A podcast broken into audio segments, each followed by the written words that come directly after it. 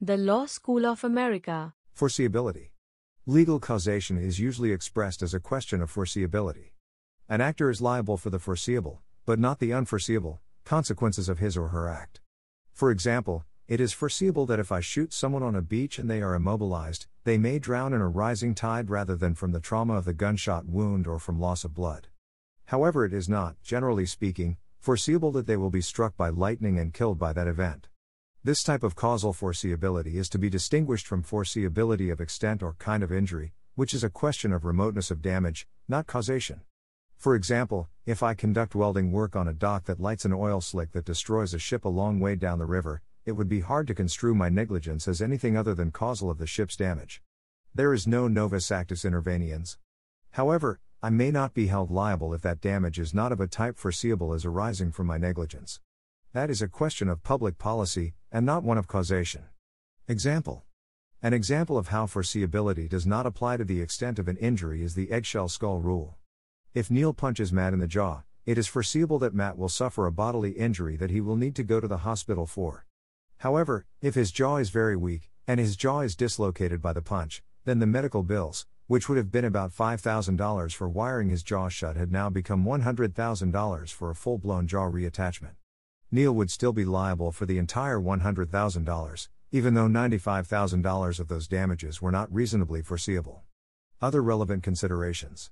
Because causation in the law is a complex amalgam of fact and policy, other doctrines are also important, such as foreseeability and risk particularly in the United States, where the doctrine of proximate cause effectively amalgamates the two stage factual legal causation inquiry favored in the English system. One must always be alert to these considerations in assessing the postulated relationship between two events. Foreseeability tests. Some aspects of the physical world are so inevitable that it is always reasonable to impute knowledge of their incidence. So if A abandons B on a beach, A must be taken to foresee that the tide comes in and goes out. But the mere fact that B subsequently drowns is not enough. A court would have to consider where the body was left and what level of injury A believed that B had suffered. If B was left in a position that any reasonable person would consider safe but a storm surge caused extensive flooding throughout the area, this might be a novus actus. That B was further injured by an event within a foreseen class does not of itself require a court to hold that every incident falling within that class is a natural link in the chain. Only those causes that are reasonably foreseeable fit naturally into the chain. So if A had heard a weather forecast predicting a storm, the drowning will be a natural outcome. But if this was an event like a flash flood, an entirely unpredictable event, it will be a novus actus. The question of A's beliefs is no different. If A honestly believes that B is only slightly injured and so could move himself out of danger without difficulty, how fair is it to say that he ought to have foreseen?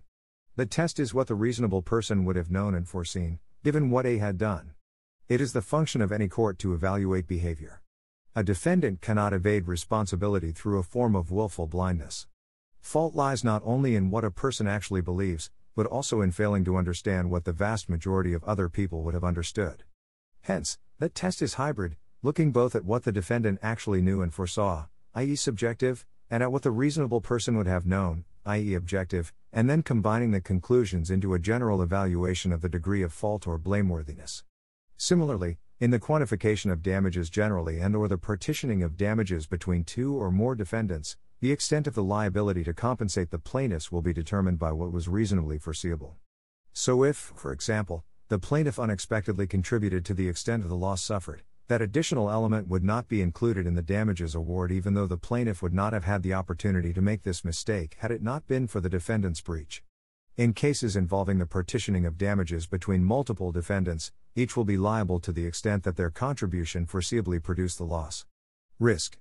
Sometimes the reverse situation to a novus actus occurs, for example, factual causation cannot be proved, but the court nevertheless does want to hold the defendant liable. In Sindell v. Abbott Laboratories, 1980, the plaintiff's mother consumed diethylstilbestrol as a miscarriage preventive. The medicine, later recalled from the market, caused the defendant to develop a malignant bladder tumor due to its negligent manufacture. However, there were many manufacturers of that drug in the market. The manufacturer of the particular medication that caused the injury could not be ascertained for certain. The court held that the defendant was liable in proportion to its market share. They departed from traditional notions of pure cause and adopted a risk based approach to liability. The defendant was held liable because of the amount of risk it contributed to the occasioning of the harm. Note that a risk theory is not strictly a theory built on notions of cause at all, as, by definition, the person who caused the injury could not be ascertained for certain. However, it does show that legal notions of causation are a complex mixture of factual causes and ideas of public policy relating to the availability of legal remedies. In R. v. Miller, the House of Lords said that a person who puts a person in a dangerous position, in that case of fire, will be criminally liable if he does not adequately rectify the situation. Evidence proving causation. To be acceptable, any rule of law must be capable of being applied consistently, thus, a definition of the criteria for this qualitative analysis must be supplied. Let us assume a purely factual analysis as the starting point. A injures B and leaves him lying in the road. C is a driver who fails to see B on the road and by running over him, contributes to the cause of his death. It would be possible to ask for a detailed medical evaluation and a post mortem to determine the initial degree of injury and the extent to which B's life was threatened, followed by a second set of injuries from the collision and then their contribution.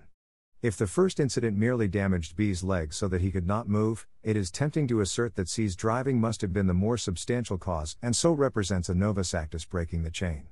Equally, if B was bleeding to death and the only contribution that the driving made was to break B's arm, the driving is not a novus actus and does not break the chain. But this approach ignores the issue of A's foresight. Roads are, by their nature, used by vehicles, and it is clearly foreseeable that a person left lying on the road is at risk of being further injured by an inattentive driver. Hence, if A leaves B on the road with knowledge of that risk and a foreseeable event occurs, A remains the more proximate cause.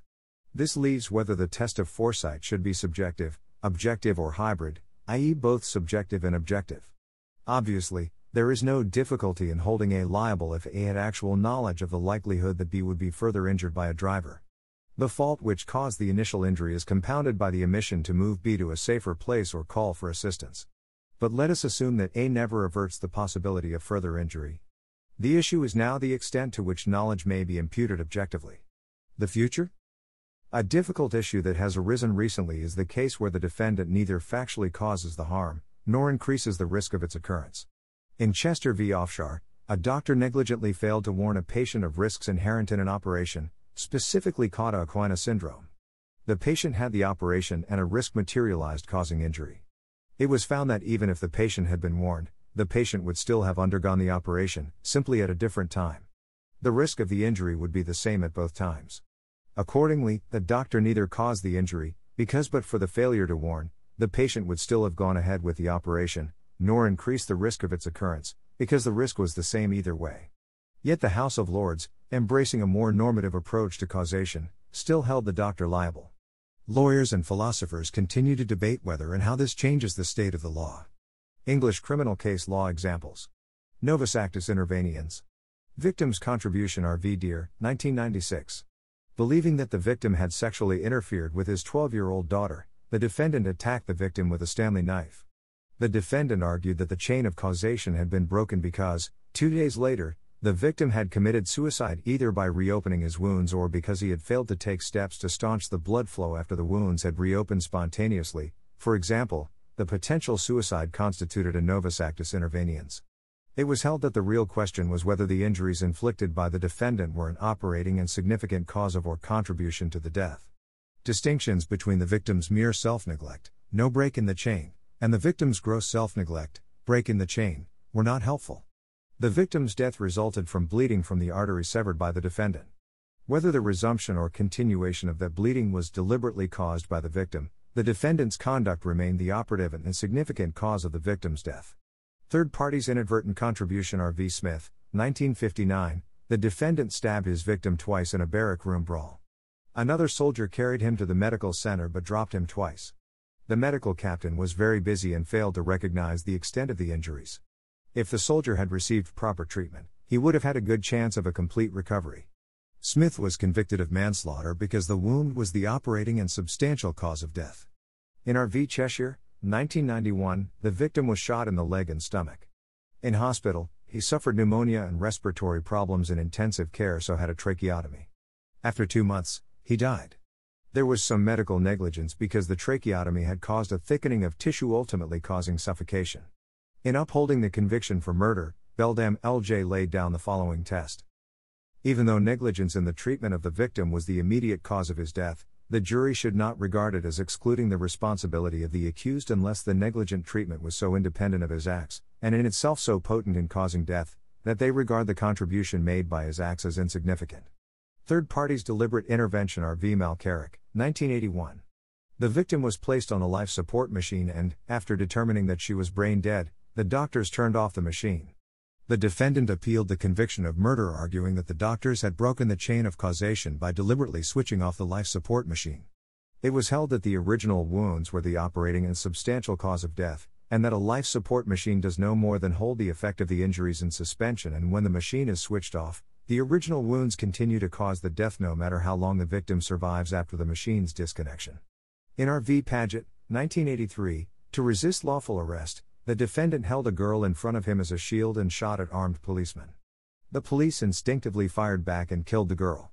The Court of Appeal held that the defendant's act caused the death and that the reasonable actions of a third party acting in self defense could not be regarded as a novus actus interveniens because self defense is a foreseeable consequence of his action and had not broken the chain of causation. Foreseeability. Victims' conscious actions R v. Blaue is a criminal law application of the thin skull rule in criminal law. The defendant visited the home of a Jehovah's Witness and demanded sex. When she refused, he stabbed her four times. At hospital, she refused a blood transfusion which would have saved her life. There was no suggestion that the doctors had acted improperly. Blaue was convicted of manslaughter by an unlawful act, namely wounding with intent.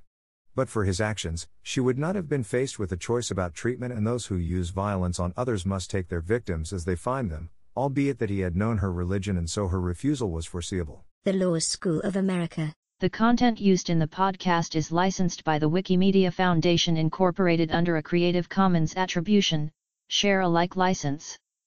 The text has been modified for audio. The content of these podcasts is for informational purposes only and do not constitute professional advice.